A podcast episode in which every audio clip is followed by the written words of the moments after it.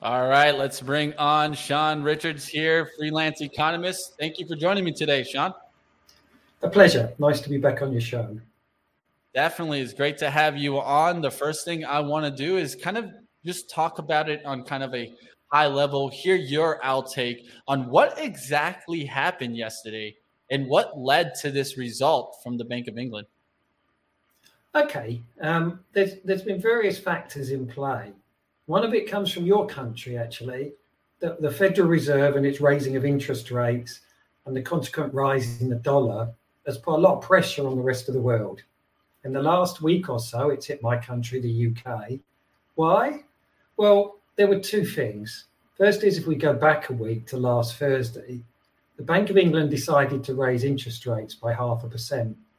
Now, that really matters because the Fed had raised by three quarters. I know it's only a little bit, but at the minute, in my opinion, you've got to match the Fed. You could almost set our interest rates for us, in my opinion. We got to. Otherwise, the dollar will hurt us. So that was in play. Then the next day, we had a budget where there was a big change in policy in terms of supporting energy costs. Now, I know that they've risen in the US. I'm not sure if people ordinarily have the idea of how much they've risen over here. You know, the, the, the one next month even with the help, and this is with, will be up 26%. It would have been much, much more without it, maybe even 100%. So that's what's in play here. There's another factor. One area the Bank of England was copying um, the US in was that it was going to sell some of the bonds it bought. So the Federal Reserve's been doing this for a few months. Bank of England was going to start in a few weeks. And then that didn't seem very well. So we had that. We had the government borrowing more. Pressure came on. And then there was something else that came up that made things something of a crisis. And that is pension funds have had it difficult because interest rates have been zero. They've got to pay out money. They did all sorts of derivative deals. And it's human nature. You assume, oh, this won't happen over there. And guess what? It has. So it's like it's like the film A Perfect Storm. Who was it? George Clooney everything hits at once. UK was in a mess. So the Bank of England decides we've got to come back in. And this is a real reversal here because they were going to be selling, now they're buying. Yeah. So yeah, now the mixture of the whole sequence of events. Yeah, and, and I think, you know, of course, all the investors are wondering what are the ramifications now of this move going towards kind of QE versus when everybody else is kind of more in QT mode, right? Everyone's trying to tighten, and it seems like this is a move back to quantitative easing. How do you feel the ramifications will be moving forward? Well, I, have long questioned whether they can actually ever stop QE. It's just such a big push.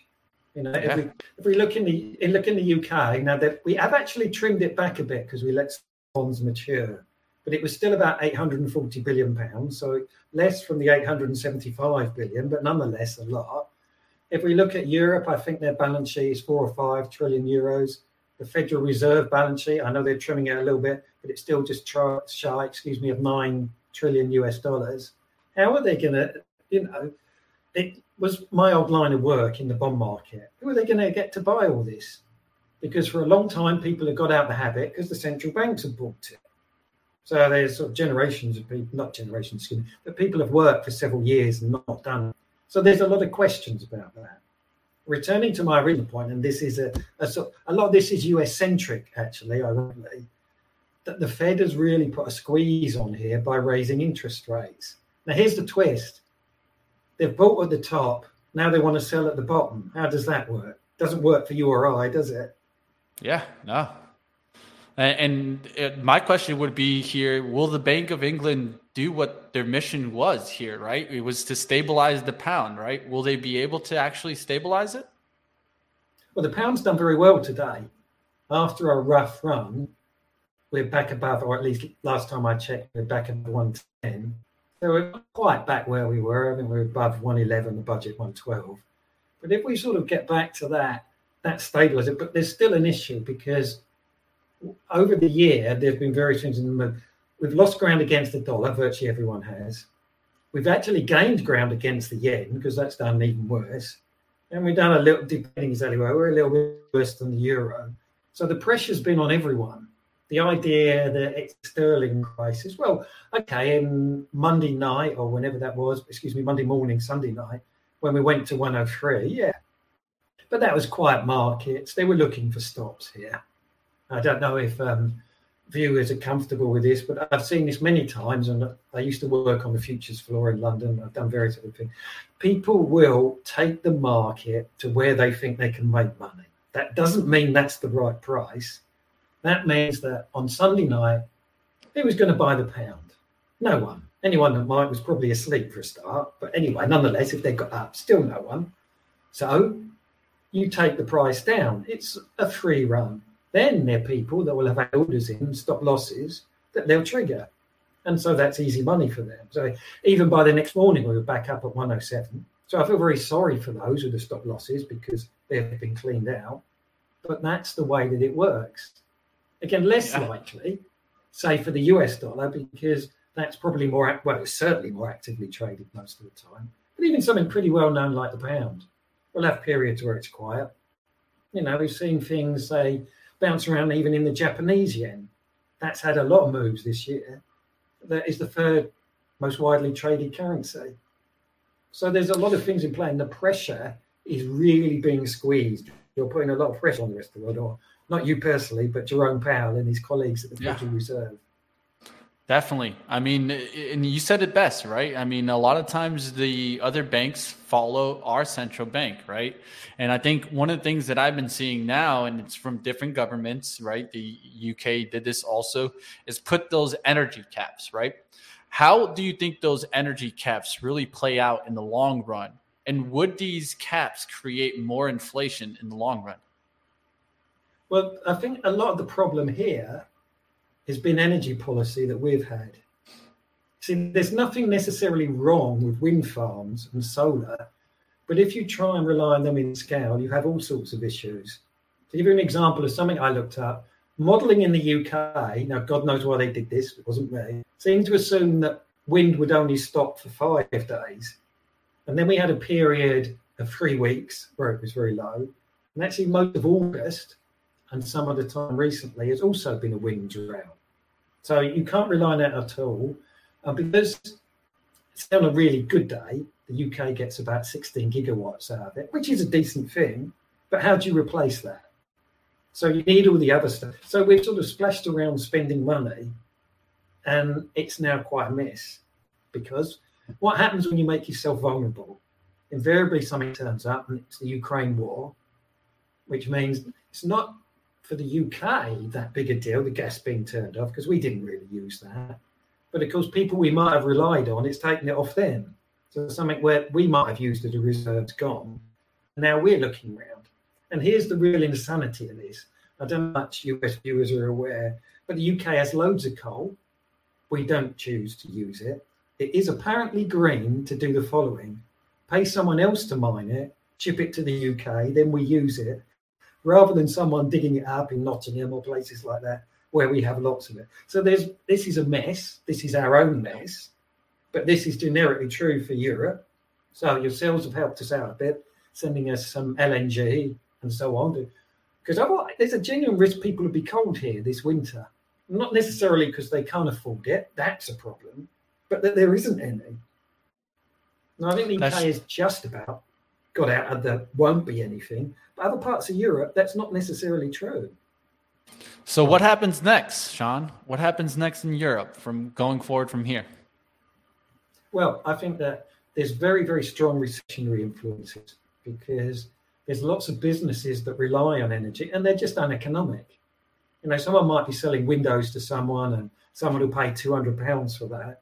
They might be coming back this year saying, well, it's now 800 and then even if someone wants to pay it, they might not be able to with that sort of move.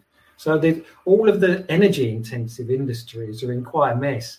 If you follow the media news around here, there's various announcements of slowdowns, reduced hours. Some places are just closing. Almost, you know, it's very sad. Some of these businesses are 100 years old or something like that. And it's all because of this big whoosh in energy prices makes it uneconomic. I mean, in a sense, maybe for bits of the US are good. Somewhere, I don't know, near the fracking sites or in Texas or something like that, might be get some cheap thing, start up a blast furnace. But over here, that sort of things, and that feeds through into other stuff. Um, for example, think of you, Germany produces a lot of stuff. How does that work? Well, they need energy, right?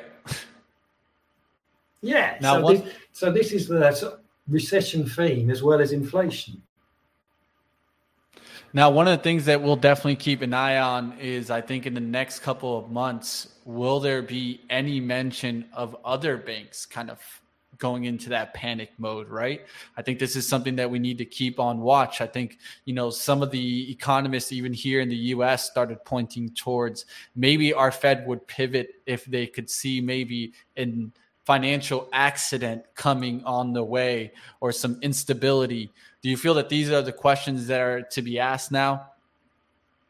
Definitely, because these things to predict, like say the pension funds that caused some of the trouble in the UK, there's probably an equivalent in the US somewhere, just simply hasn't blown up yet. And yeah. you know, it's, it's self-fulfilling scenarios. Once it starts, it's like something rolling down a hill. You can't stop it. And but how can you predict that? I would suggest that probably the areas most exposed are around Europe because remember they had negative interest rates, and for a long time they had negative bond yields. So for things like their pension funds, this must be very awkward. I mean, how did that ever work?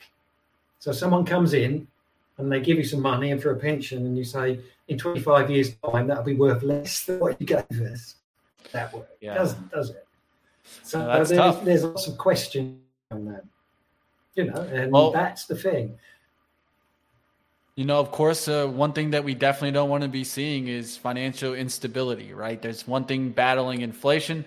There's a whole nother thing when it starts getting into financial instability. So it looks like the Bank of England stepped in here to change that. Now it's going to be about what results from this. Thank you for joining me today, Shaun Richards, freelance economist. You guys can definitely find Shaun on Twitter. Also, reach out. He puts out some great tweets. So thank you for coming on today, Shaun. Thank you. Pleasure.